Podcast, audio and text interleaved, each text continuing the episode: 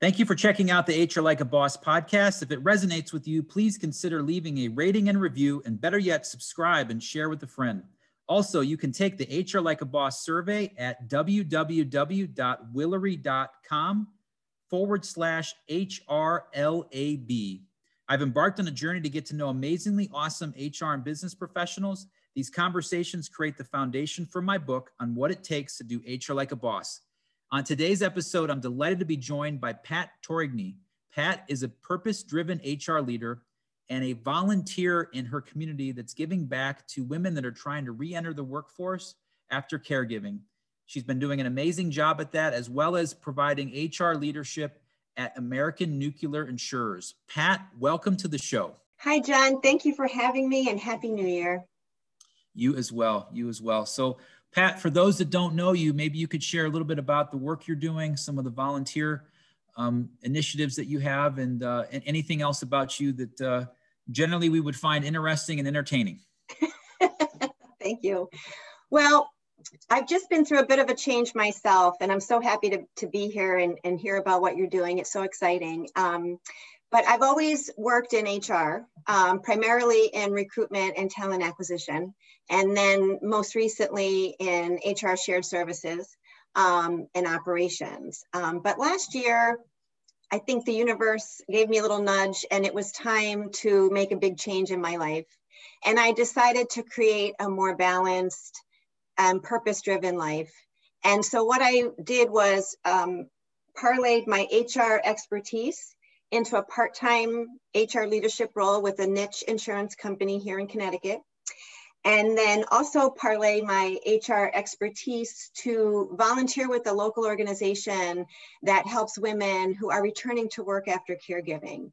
It's a really wonderful organization um, called Untapped Potential that provides coaching, counseling, and re returning internships to women who um, want to get back into work and uh, reach their previous caliber. And then I've also carved out a little bit of time uh, to do the things that I just love to do in life cooking, gardening, yoga, things like that, that give me joy that I just really didn't have time to do before. So I'm a very lucky, blessed person uh, to be able to have created uh, this life that is just wonderful. Aw, thank you for being so amazing and such an awesome friend of mine. I know uh, we connected about a year ago and uh, felt uh, just an automatic connection with you. Maybe everyone feels that way. So, uh, what a blessing. Hopefully, for those that are listening or watching that don't know Pat, please uh, find a way to connect with her. Uh, she's an amazing human being and doing some really great work in her community. you had mentioned, Pat, kind of your your purpose and kind of reshifting some focus obviously uh, based upon some things that have happened in the past and in your life. And i'm really curious it kind of brings me to my first question about how you view and describe the purpose of human resources. Mm, that's a great question. You know i think that to me when i think about strategically what hr is i really believe it can be the driver of the culture that helps the business to thrive. And I think in the past, and still today, it has been and can still be seen as sort of an administrative function around, well, we have to have benefits and you have to get people paid and there's compliance issues and people need to take their IT training and things like that. But when you really think about the people in an organization and how they're the ones that make the vision and the mission come to life, HR can be a huge um, supporter in that strategy. And so instead of looking at the work as administrative functions that have to get done, you can shift that and look at it as ways to create that environment where people can thrive and help the organization be whatever it needs to be and wants to be. So it's really to me more about more about driving programs and strategies to build a culture that's relevant for that business.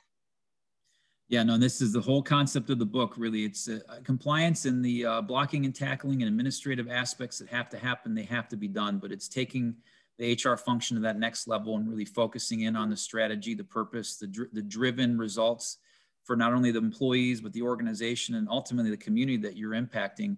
Uh, if you can if we can find a way to do that it, it can be profoundly impactful not only on your life as an hr professional but all that you're serving. So yeah. really appreciate really appreciate you sharing. Is, is there a particular thing in your in your prior work experience or in some of the work you've done more recently or currently that causes that to be a challenge for you to be able to achieve that purpose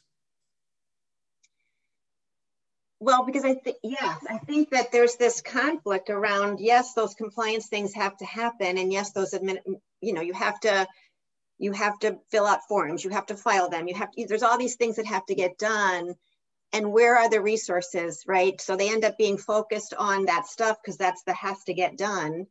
And then, and then who's then going to be sort of able to take that strategic piece? And I think HR has gone through a lot of iterations around, well, we'll create an operational side, we'll do shared services, we'll put HR business consultants in the business.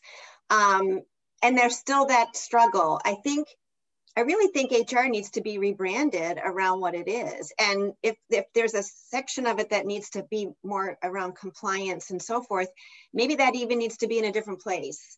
But HR, if you're thinking about it as human resources, the people in the organization and how you're going to build programs that support them to their potential whether or not you file their i9 somewhere doesn't really matter right? I mean it matters but not to that not to that purpose. And so i think finding a way to rebrand or restructure hr in a way where there is capability to focus on the strategic side um, without becoming mired in some of the other stuff um, i think needs to happen. I just don't know anyone who's been really successful at it yet.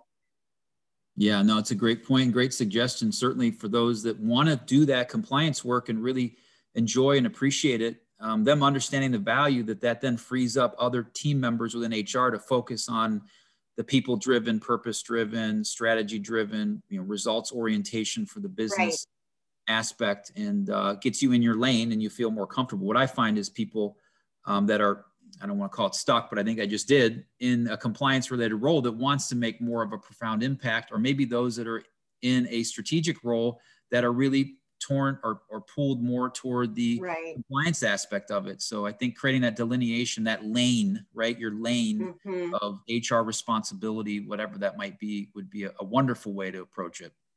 Well, and that's what we tried to do at Magellan with shared services. The point of that was to create a space where the basics can be just executed flawlessly so that no one has to worry about them and the rest of hr could focus on some of that other stuff. And not just that but then the employees didn't have to worry about some of the basic stuff. They could focus on their work.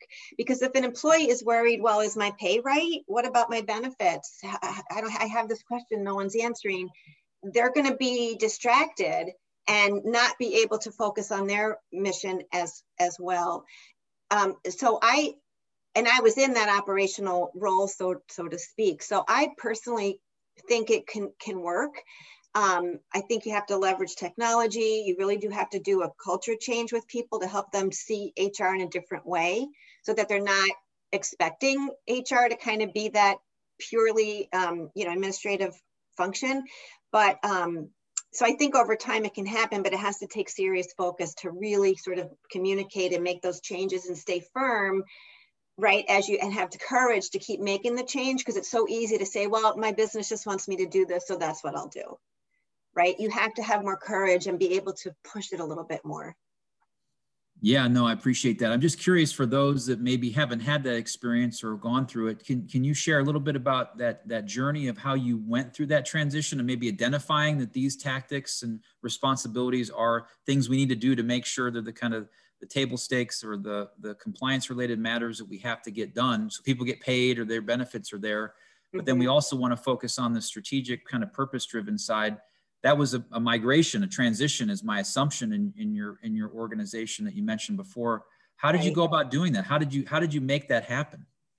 Well, you know, it's still in progress, but what I would say is we tried to think about the products and services that we could offer employees as more of a cons- as more of consumer products. So you you want to shop online and you you know how to do that. You go online. It's it's intuitive. It's easy.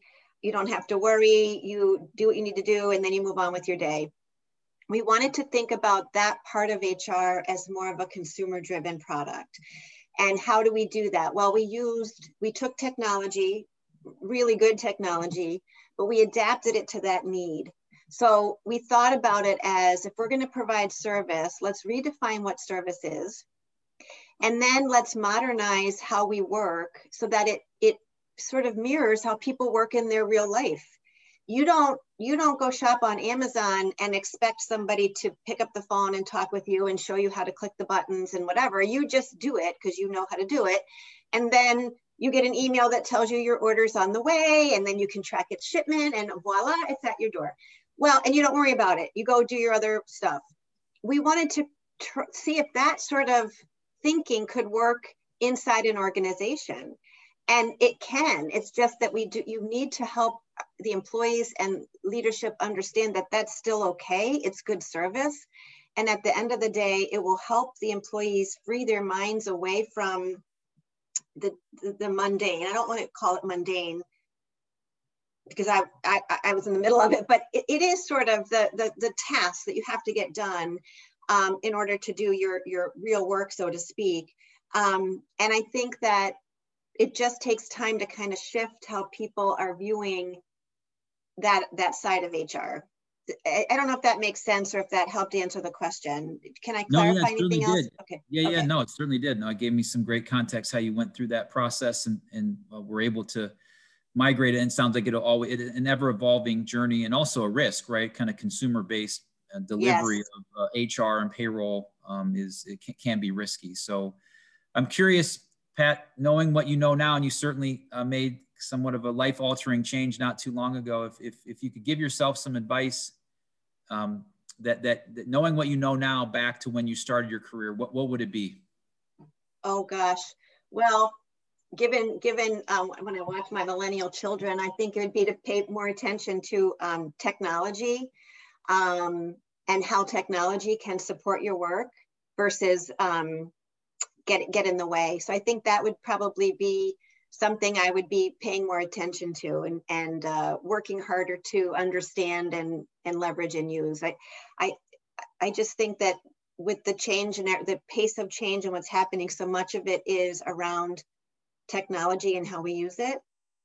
And um, I mean, when I started in HR, we, we didn't really have any technology really per se. I mean, it just wasn't there. And so I think I would have paid more attention to that and focused on it a little bit more. Totally understand. Yeah, no, that makes a ton of sense.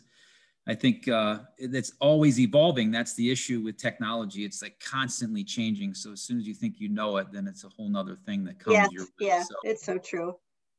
Well, I've enjoyed it tremendously, Pat. I'll get you out of here on this question. So, if you could describe someone that does HR like a boss, how, how would you describe them? Oh, wow. Great question. Um, well, I know some really great HR people. And when I think about them and what they're doing, the words that, that come to mind are things like influential, people who know how to communicate in a very um, clear way um, and can influence others around them people who are innovative thinkers, um, aren't afraid to try something new. Um, I do think that there's a, HR is a profession. And so there's a level of expertise that you have to have just around what it, you need to understand all the, it's just like if you were in finance or, or IT, there's just a level of skill that you need in terms of the technicalities of it. So people who are really expert in, in HR, um, it's not unlike being a lawyer or, or other professions. Um, and I think the other word that comes to mind is courageous. People who, you use the word, you know, you take a risk. You have to be able to take a risk, a calculated risk, but do it and then own it. If it doesn't work, okay, learn from it and move on. But I think um, having the courage to speak up and um, present new ideas and then work to make them happen. It's hard, um, but it can be really rewarding in the end. Yeah, that's awesome. Yeah, no, some great terms, and, and we're actually uh, the tail end of the book is uh, the 20 characteristics of someone doing HR like a boss. I'm, I'm, guessing that one or two of those will find their way into it because they they're spot on, and I, I believe that as well. You got to be a calculated risk taker in HR. You can't you can't be uh, um, just going off willy nilly doing whatever you want, but at the same time, you got to you got to try things different. And you've you've mentioned a few of them throughout our conversation, and I really appreciate how you start off the discussion with uh, HR really being a driver of the culture and, and helping an organization thrive. We did dissect a little bit about how the segmentation of compliance related HR functions and strategy and purpose driven functions uh, seems to be a, a, an elusive uh, way to attack doing HR in a more strategic manner and making the right impact. Uh, you, you, talked about the use of technology and uh, how that would be such a paramount importance in, in doing things better and described a, an HR like a boss with words like courageous and innovative and influential. So really appreciated you being on today's show, Pat. Uh, you were awesome. Again, for those that don't know Pat, please uh, find her through LinkedIn and make those connections. And I, I really appreciate you being on. Thank you so much for having me, John. This was so much fun and all the best to you. Appreciate that. So, thank you for checking out the HR Like a Boss podcast. If it resonates with you, please consider leaving a rating and review. And better yet, subscribe and share with a friend. Until next time, let's continue to aspire to do amazingly awesome HR.